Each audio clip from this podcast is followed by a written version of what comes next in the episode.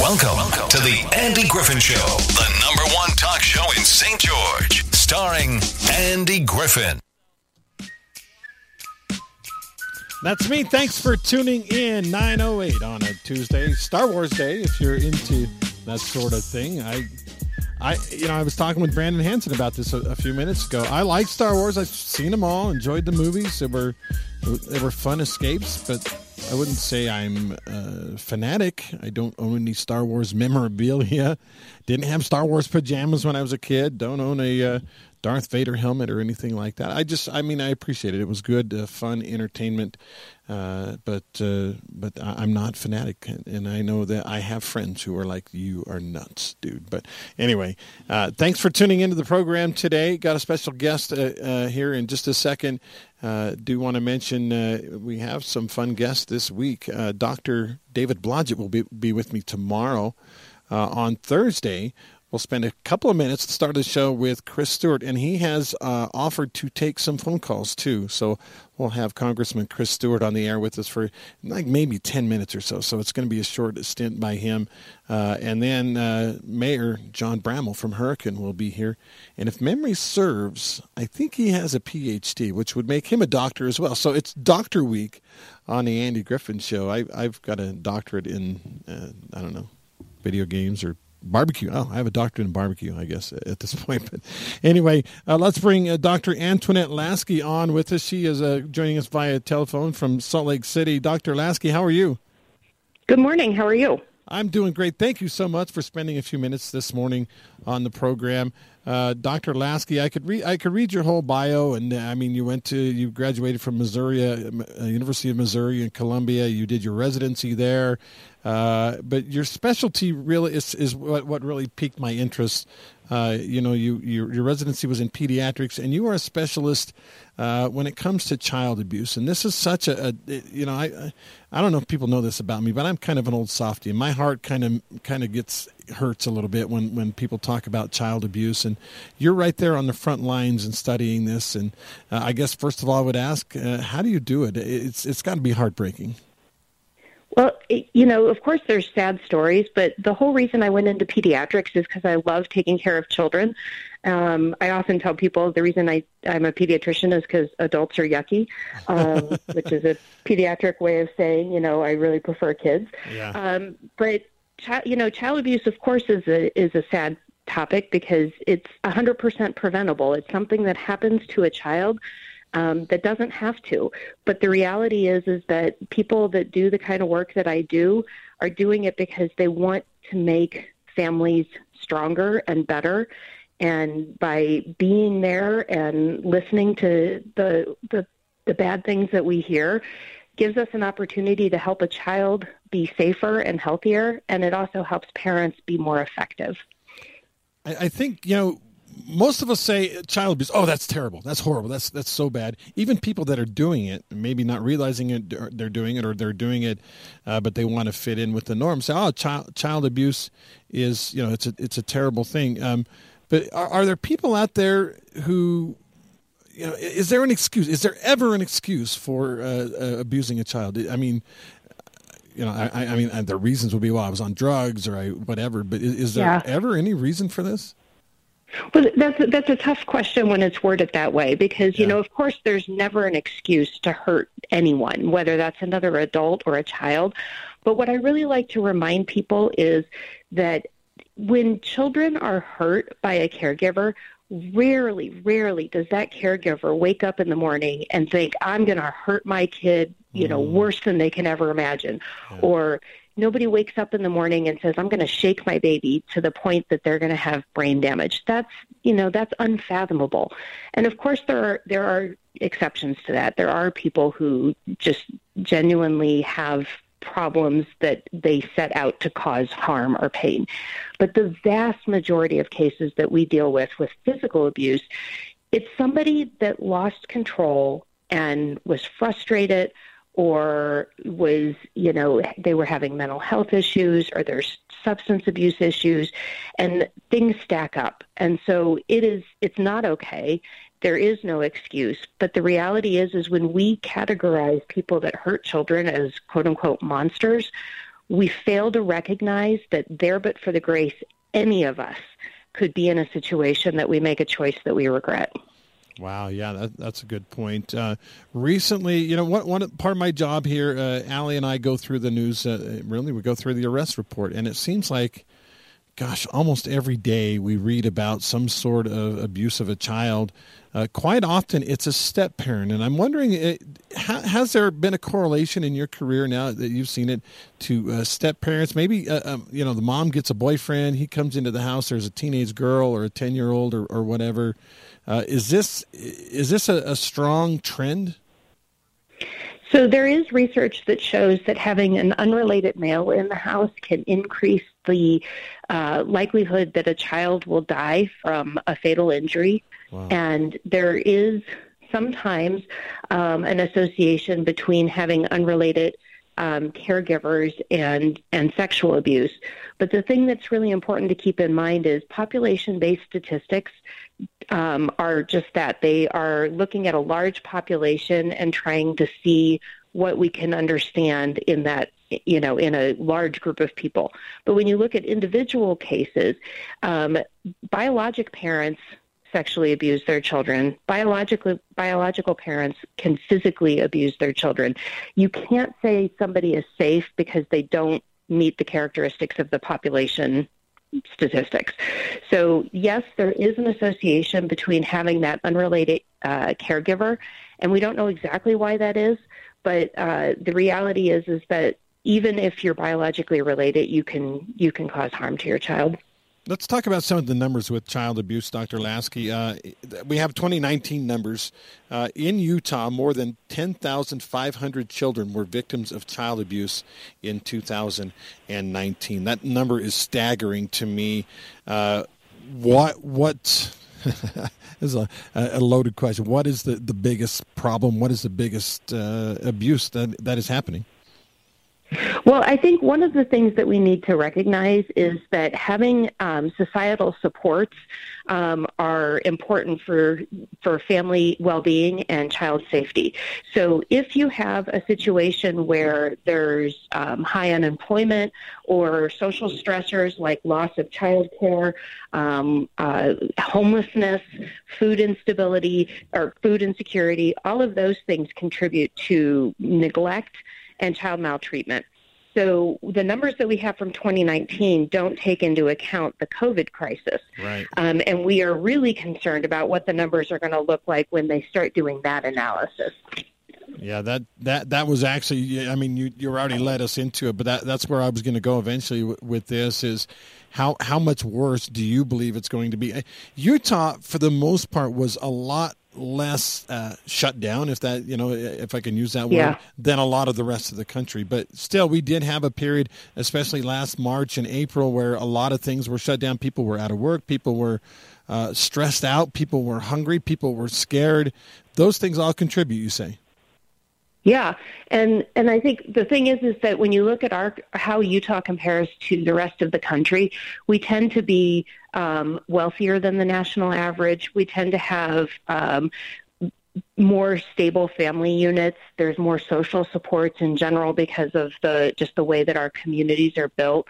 Um, but that doesn't mean that we're we're free from risk.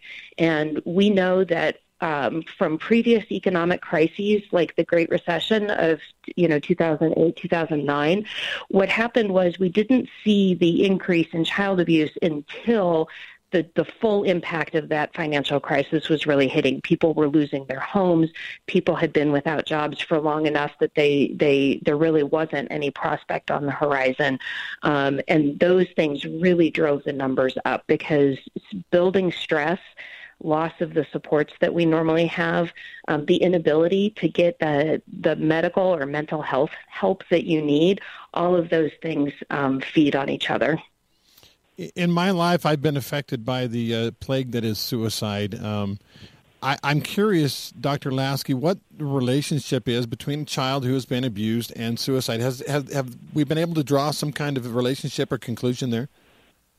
Well, sort of globally, we can understand that any type of child maltreatment um, contributes to what we call adverse childhood experiences or ACEs. Mm-hmm. ACEs are things that impact children um, during their formative years, and that can include loss of a parent through divorce, death, or incarceration um, mental health problems in the household or drug or alcohol abuse in the household, and then certainly types of violence, either experiencing it by being a witness of your parents um, being in a domestic violence situation or being a victim yourself. All of those things contribute to your lifelong um, physical and mental health.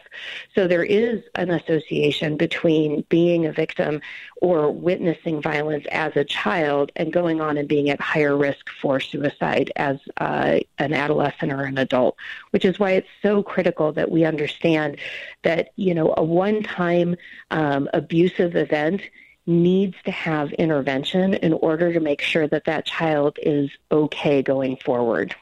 I'm curious, would you know an, adverse childhood event would that include, say, you were in a violent car accident where people were severely injured, or you maybe witnessed something? I mean, you could throw in video games or television, or you know, you, you let a five year old watch a rated R movie or, or things like that. But would those be included or not really? Well, so there were several things in that list. You know, yeah. watching a, a, a, rated R movie, of course, is is developmentally inappropriate for a child that age, and can and can expose them to information that they can't adequately process with the the mindset of a five year old. So, as a pediatrician, strongly opposed to that. Mm-hmm. But you know whether that causes lifelong harm, that's harder to say. But being even in a in a car crash where there's possibly fatalities, that is a traumatic experience, and children have to be um, able to process trauma. And it's wrong to think that children don't understand trauma. They just have a different way of thinking about it and processing it. So if there's a particularly traumatic event like that, and, and there's levels of trauma, of course, if it's you know, the person in the other car that they didn't know died versus the people in their car that they did know died those children need access to trauma therapy. And there are trained trauma therapists in our communities throughout Utah um, that can work with children to make sure that they have a way of processing what has happened in a healthy way as opposed to developing unhealthy um, coping mechanisms. Let's let's go back to the pandemic now. Uh, it's not a uh, adverse child, you know, event, uh, but it's it's certainly something that's affected a lot of children. We take away, let, us take away, first of all, the parents and the child abuse things, and let's just talk about the mindset of children. I, my son, by the way, is a school psychologist, and this uh, topic fascinates me because he deals with these kids on a daily basis. Uh, but the fact that they have to wear a mask, the fact that they, you know, their parents were maybe out of work for a little while, uh, the fact that, you know, maybe money was a little bit scarce, uh, the fact that there's a disease that is, you know, whether you think it was a really bad disease or not, it did did kill people uh, worldwide. Uh, are those kinds of things having a, an emotional mental effect on kids more than more than your average uh, uh you know events? Well, we're still pretty close to it, and so we don't have the ability to look back and, and understand what's what has happened to children, but what we can say is is that children are experiencing this um, with varying levels of ability to process and cope. Yeah. So um, everybody needs to have stress in their life in order to sort of develop a resiliency. But toxic stress is stress that is unrelenting. It's there's no let up. So you're constantly flooded with stress hormones related to being in that flight or flight flight or fight situation. So the issue is is that some children experienced the pandemic as you know this is boring and i'm not able to see my friends um, but they're they're going to do fine. Yeah. Then there's going to be children who literally watched a parent in the hospital for weeks on a ventilator and or couldn't watch them actually because they couldn't even be around them. So you know that child is going to have a very different experience of the pandemic. Um, you know, and I think it also has to do with how the people that are their support people, their adults in their life, handled it. So if their adults did well and were resilient and demonstrated resiliency, the children probably did better than those who were experiencing extreme distress because of fear and loss of uh, job, loss of access to health care, inability to see the people in their life that provide them emotional support. Um, and also, we know children weren't able to have uh, just regular health care. They weren't able to see their mm. pediatricians during the pandemic, and that's harmful. We're talking with Dr. Antoinette Laskey. She works. Uh, she's an expert on uh, on pediatrics and child abuse. Uh, Dr. Laskey, you work up at Primary Children's, right? Part of part of your job. Yep. yep. Um, by the way, I uh, first of all, I love Primary Children's Medical Center. Uh, I feel like, and this is just a layman's perspective, that that is the premier children's hospital in the country, uh, and you guys do an amazing job up there. Tell me a little bit about your uh, Pinwheels pro- project, 18, 1800 Pinwheels. So pinwheels uh, are used in April around the country to represent um, the to, ch- uh, to represent child abuse and help people understand the impact and the scope of the problem. Because you know what happens um, behind closed doors is hard for people to to sort of conceptualize, and people really have a hard time believing that, you know, come on, how bad is is it? You know, do people really hurt children and and the reality is is last in in 2019 the statistics that we have the most recent uh, data for show that 1800 children died in the United States wow. at the hands of the caregiver. 1800 and you know think about your child's school and how many people are, are in your child's classroom or in your child's entire school. That's a lot of kids. And you know the fact is is that children are dependent on their caregivers to provide for them in every way. And that's tough and it can be frustrating but the reality is is that if we don't care for our children they can they can die and and bad things can happen and that's what the pinwheels are meant they're meant to be they're meant to remind us that this is not an inconsequential problem that happens in other places. This happens here, it happens in our communities, it happens in our neighborhoods, it happens to people that go to our church and go to our kids' school. We have to remember this is all of our problem. A sobering reminder. All right, thank you, Dr. Laskey. Uh, let's talk a little bit about. I thought this was fascinating. Most child abuse gets reported by a the person that is not a caregiver, uh, maybe a teacher or or someone else that notices something. Uh, can you tell us a little bit about that and, and how that comes about and how, how hard that might be? Yeah, I mean, for those of us that are old enough to have remembered watching uh, Mr. Rogers, Mr. Rogers always reminded us to to find our helpers, and that's actually a message that we talk about with kids that we see in in our practice. We talk about um, if something were to happen to you, or if something was happening to your body that was upsetting to you, who could you tell? So we actually go through that safety exercise with children to remind them that there are helpers all around them, and teachers are one of the most powerful helpers in our children's lives. They're in school often eight hours a day from the time that they're, you know, five or six all the way till they're 18. So, who could a child turn to if something bad is happening to them in their home? And that's often the teacher. But the really important message here is, is that sometimes teachers aren't prepared to be the helper in that tough situation. Mm. So they hear the story and they don't know what to do. So I like to remind people it's not your responsibility to solve the problem, it's your responsibility to help a child get the problem solved. You think about a kid and how, uh, if, say, a, a parent is abusing that kid, the helplessness they must feel. They don't know who to go to or where to go or, or, or what. And I think probably, you know, a lot of our audience here on KDXU is older folks. Most of us are grandparents. I'm just barely a grandparent by a few months, but um, I, think maybe, you know, we'll throw parents in there, or throw grandparents in there as well. It's got to be hard to report something if you're a grandparent and see uh, a weird bruise on, on your child, on your grandchild or something strange going on. I'm guessing grandparents can help a lot as well.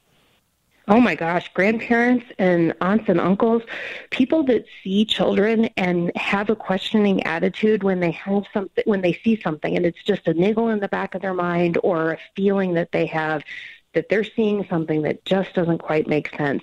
What I tell people is is that when you call for help by calling the Department of Child and Family Services, you're not it's not tattling. It's not saying I know what happened or this person is a bad parent.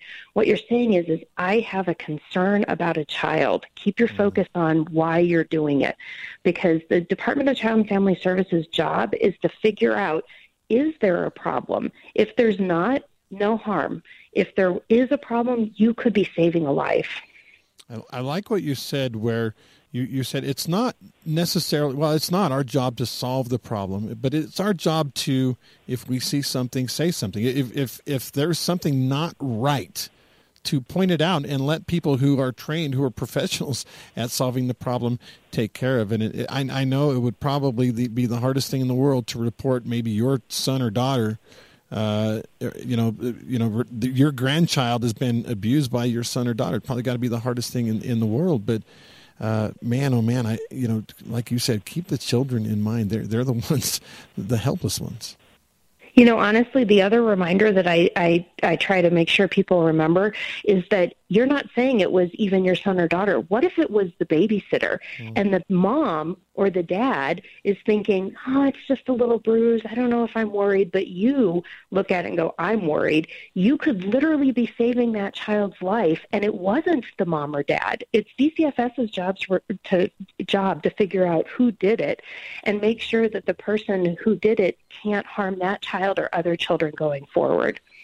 Let me ask you one last question, uh, and I know you've got to go, you've got work to do, but but I, I, am curious about this. Are there sometimes false reports by kids? Maybe a kid is is mad at the, a, a parent or a step parent or a sibling or whatever. Does that happen, or is it so rare that it's really inconsequential?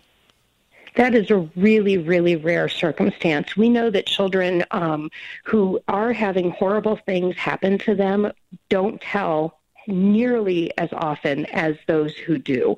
So we know that if if a child says something, it's we need to listen to them. We need to figure out mm-hmm. what's going on. And if if it's not happening, we need to figure out what's wrong with the child that they said that. There's it's important to understand that children don't make this up. This is this can be really disruptive and really scary for a child and a family. It's unusual that they would make something up like this.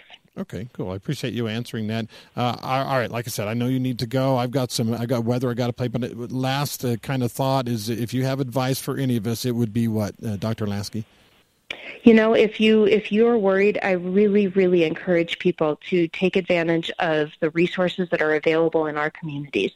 So that would be at the state level, calling the statewide hotline, um, 1 855 323 DCFS, um, or the St. George and um, Washington County and Iron County um, and Beaver County all have a Children's Justice Center that is part of Primary Children's right there in your community with resources available. That is so awesome. Thank you so much for spending about 20 minutes with us today. I, I, respect what you do. I'm thankful there are people like you that care about our children. Thank you so much. Thank you for having me. Dr. Laskey from the uh, Intermountain uh, Primary Children's Medical Center. Always, uh, uh, like I said, for me, I'm I'm a big softy, and this really hurts my heart to have to talk about this. And I hope someday we live in a world where there is no child abuse. All right, we've got to get a weather break in, some commercials. When we come back, we're going to have open line, open lines right here on the Andy Griffin Show. We'll talk about what you want to talk about. I've got a couple of topics queued up as well if you'd like to talk about some stuff, or maybe we can continue our discussion on child abuse. Welcome back. Thanks again to Dr. Antoinette Laskey. She goes by Tony. Uh, it's kind of funny. I, when, I, when I talked to her before we went on the air, I'm like, "Do you want want me to call you Tony or Antoinette or Doc or whatever? And she's like, you know what? Call me any of those. she said, my professional name is Dr. Antoinette Laskey. You can go wherever you want from there. I don't really care. So uh, great having her on the program. Again, a couple of things uh, f- to wrap that up. There are websites that you can go to. There are resources. So you don't have to call the police right away. There are resources for you to check out if, if you suspect anything, if you're wondering about things. Uh, let's protect the innocent children. Uh, there's, uh, let's see, howtopreventabuse.org is a website you can go to. PCA, that's Prevent Child Abuse, PCAUtah.org. Uh, you can also go to primarychildren's.org and then just type in safe and healthy families when you get there. And uh, that's another great resource for you. Uh, you can call the local authorities. You can call 911 if you feel like it's really urgent. Uh, and then there's a National Child Abuse Prevention Hotline. It's 855 323 DCFS, 323 3237. That's the National Child Abuse and Neglect Hotline. It doesn't have to be just abuse. Say the kids aren't getting taken care of. Those are some good resources for you. Uh, this is one of those charities that I, I really not charity. This is one of those topics I can really get behind, and it breaks my heart when I hear of a child being abused. Um, so uh, get involved if you know about it. If you know about anything kind of weird happening, uh, get involved with that. Uh, again on the program this week. Uh, yesterday we had uh, Jimmy Keston, also uh, Alan Stevo was on. Coming up tomorrow, Dr. David Blodgett from the Health Department will join us on the air. Uh, and then on Thursday, we'll hear from Chris Stewart, U.S. Congressman, for a few minutes, uh, just about 10 minutes at the start of the show. He has agreed to take phone calls. Those of you who, oh, I can't I call the Congressman? Well, you can. and then Mayor John Bramall from Hurricane will join me for a good portion of the program on Mayor Thursday. Friday is open line Friday. A lot of good stuff planned for you on the show. Thanks for tuning in. I'm Andy Griffin. This is the Andy Griffin Show. I'm here every day, a little bit, little bit after nine, up until the 10 o'clock hour. A lot of you have been wondering what's going on. They have Dan Bongino out there. They have, you know, uh, what's going on with the Rush Limbaugh show. And uh, I can tell you this: we don't know anything yet. Uh, what I mean by that is uh, we at Cherry Creek Radio have elected to stay with EIB, the premier networks. That's what Rush Limbaugh and Sean Hannity shows come in on uh, for the time being.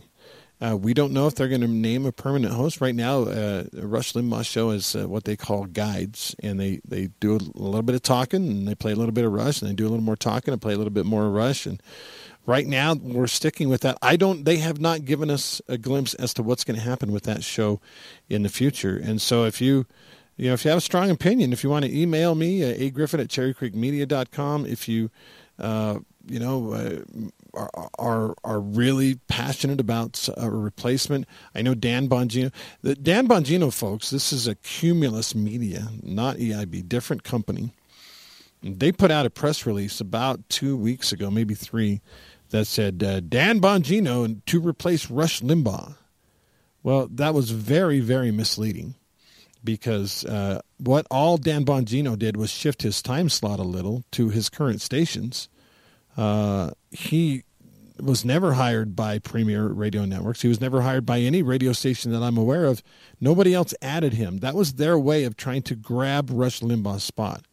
Uh, now, that's not to say I have anything, any problem with Dan Bongino. In fact, I, I've watched, I don't think I've ever listened to Dan Bongino over the radio, but I've watched his YouTube clips uh, or his Facebook clips, and he says a lot of good things, and, and uh, he's very passionate, and I, I like Dan Bongino, but I don't know that he's the answer for this, this slot. One, one of the problems that I've heard in talking with people in the industry is, well, Dan Bongino is good. He's passionate. He has great ideas but he lacks the humor and the the fun that Rush Limbaugh would would you know display along with all the other stuff. So.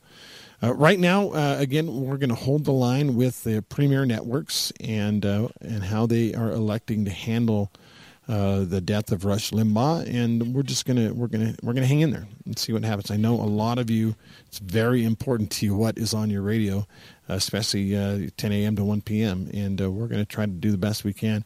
I suspect that Premier and EIB, I think they're going to come out with some sort of announcement in the next couple of weeks uh, on what exactly is going to happen with their show. Uh, I don't believe, and this is me personally, you might disagree, I don't believe they can keep doing what they're doing with guest guide hosts or whatever they're calling them and, and playing Rush Limbaugh clips. Uh, I don't think that's going to last that's that's just my opinion on on that. So, this is the Andy Griffin Show. Nothing's changing here. I'm not planning on dying anytime soon, although you never know, right? When your number comes up. Uh, but uh, I'll be here uh, until they throw me off the air, however long that may take. Uh, to uh, uh, I don't know I don't know about informing and entertaining, but certainly I think interesting content. I loved the interview with Dr. Laskey in the first half hour. I thought she was fascinating and uh, a great topic. And the big message for her was uh, don't be timid. You're not selling anybody out, you're not tattling. If you see something that's not quite right with a child, say something, do something. Um, talk to the child, talk to an authority, talk to a professional who deals with that sort of thing. They're going to know what to do. All right, uh, let's see. Let's talk a little bit longer, and then we'll get that last commercial break in. Uh, I want to talk a little bit about a company called Basecamp, B A S E C A M P. This is not a commercial for them. In fact, I have no vested interest. I don't even I, I don't even know hardly what they do. Except Basecamp is, I guess they help set up uh, companies that uh, that that are working virtually so they can share their projects together and stuff like that. That doesn't matter to me. What matters is uh, they're they they've come out with a couple of interesting new um, uh, edicts for their employees. Uh, I guess they had a staff meeting, and in the staff meeting, somebody brought up Donald Trump, and somebody else brought up Joe Biden, and somebody else brought up uh, Facebook censorship, and it turned into well, a meeting was supposed to be about you know some project they were working on, and it, it nothing got done. All everyone did in the uh, in the uh, project was argue about politics. So Basecamp, their two big bosses, Jason Fried and Dave Hansson, are their names. They decided, you know what, something's got to happen here. We are a private company. We employ these people. We pay these people pretty well, and we can't have a meeting in which they all get together and argue about politics. It can't happen anymore. And so, um, so they put out a couple of, they, they actually put out some new, know, bylaws or whatever, employee handbook items and uh, I thought they were pretty good. One of them, uh, number one, actually on their list was no more societal and political discussions on our company Basecamp account. Today's social and political waters are especially choppy. Sensitivities are at 11 out of 10. Yeah. Uh, and every discussion remotely related to politics, advocacy, or society at large quickly spins away from pleasant. You shouldn't have to wonder if staying out of it means you're complicit or wading into it means you're a target. These are difficult enough waters to navigate in life, but significantly more so at work. It's become too much.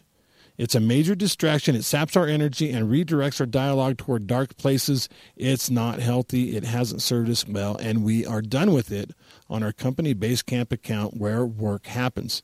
People can take the conversations with willing coworkers to Signal, WhatsApp, or even a personal Basecamp account, but it can't happen where the work happens anymore. Uh, and uh, so basically, he said, no more politics at work. You're done. We're not doing it anymore. Uh, to add to this, I thought this was pretty good. Uh, they said no more, they're calling it paternalistic benefits. Now, let me explain. He says, for years, this is uh, Fried, the guy that wrote this. He said, for years, we've offered a fitness benefit, a wellness allowance, a farmer's market share, and continuing education allowances. They're funding, you know, if you want to make yourself better, they're going to pay for it. They felt good at the time, Fried says, but we've had a change of heart. It is none of our business what you do outside of work, and it's not Basecamp's place to encourage certain behaviors, regardless of good intention. By providing funds for certain things, we're getting too deep into nudging people's personal and individual choices. So we've ended these benefits and, as compensation, paid every employee the full cash value of the benefits for this year. In addition, we recently introduced a 10% profit sharing plan to provide direct compensation that people can spend on whatever they'd like privately without company involvement or judgment. I love it. These guys are basically saying, look, we've tried so hard for so long to get you to.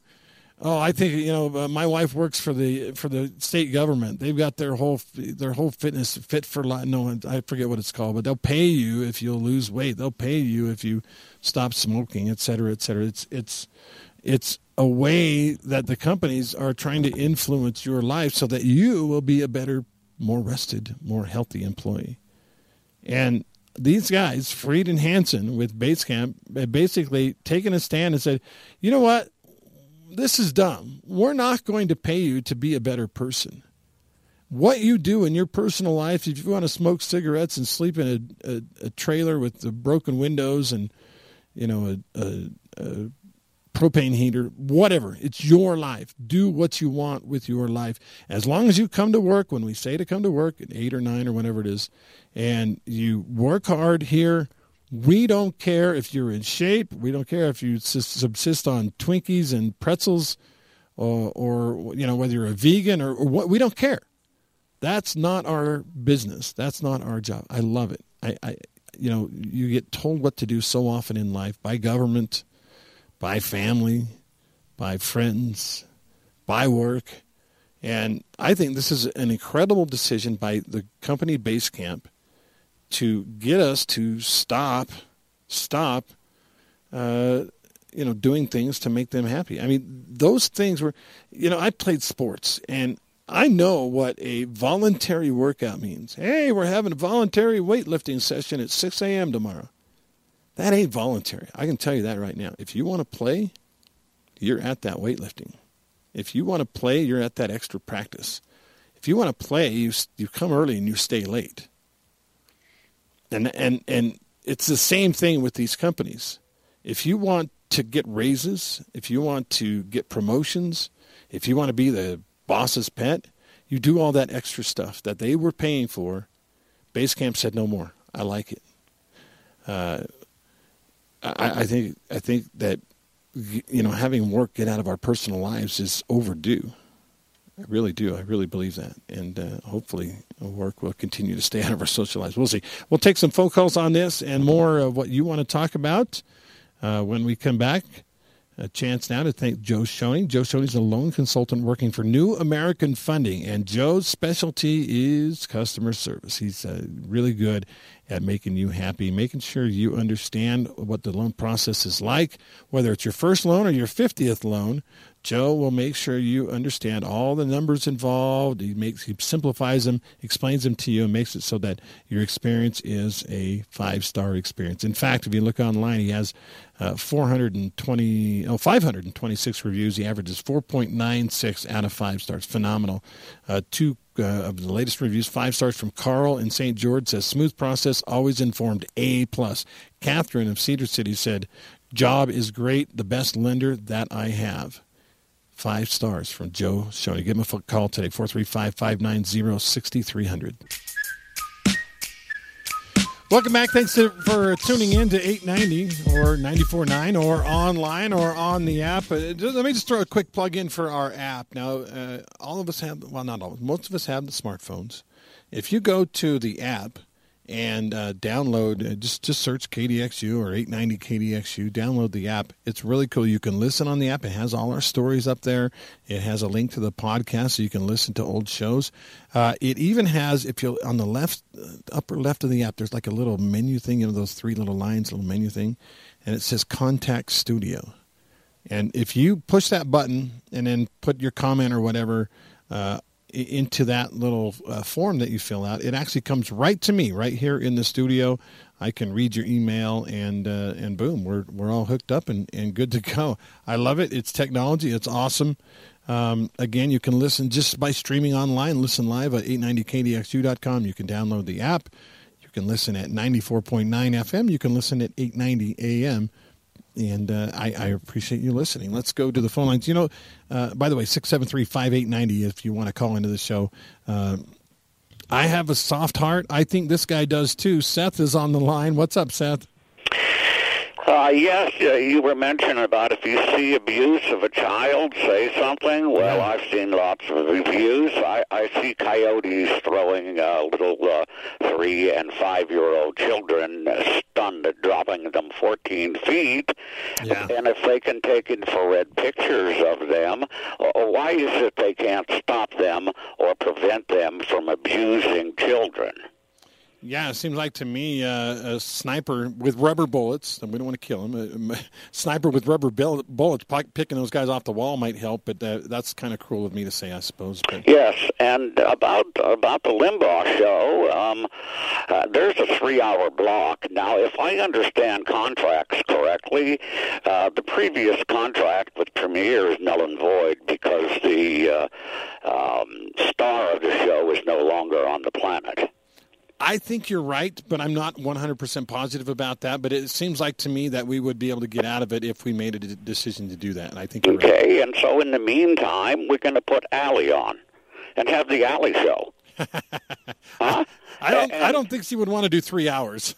well, well, you know, okay, maybe an hour, and then other venues, uh, live talk radio, and as we've discussed before, Hannity and these shows. Uh, I hardly ever hear anybody from St. George or Washington County on that show. True. Very, I mean, it's nearly impossible. I've done, done it, and I waited and waited, and then finally they said, you know, he's not on, uh, particularly uh, in that frequency. Why don't you call back on Friday? Yeah, and then you okay, get so. Uh, you know, I have heard people in 25 or 30 years get through and say they're from St. George, but I I think KDXU would be um, you have an advantage if we had more local talk and different kinds of shows. Because I think Allie has got some things up her sleeve there that uh, she hasn't told you about yet.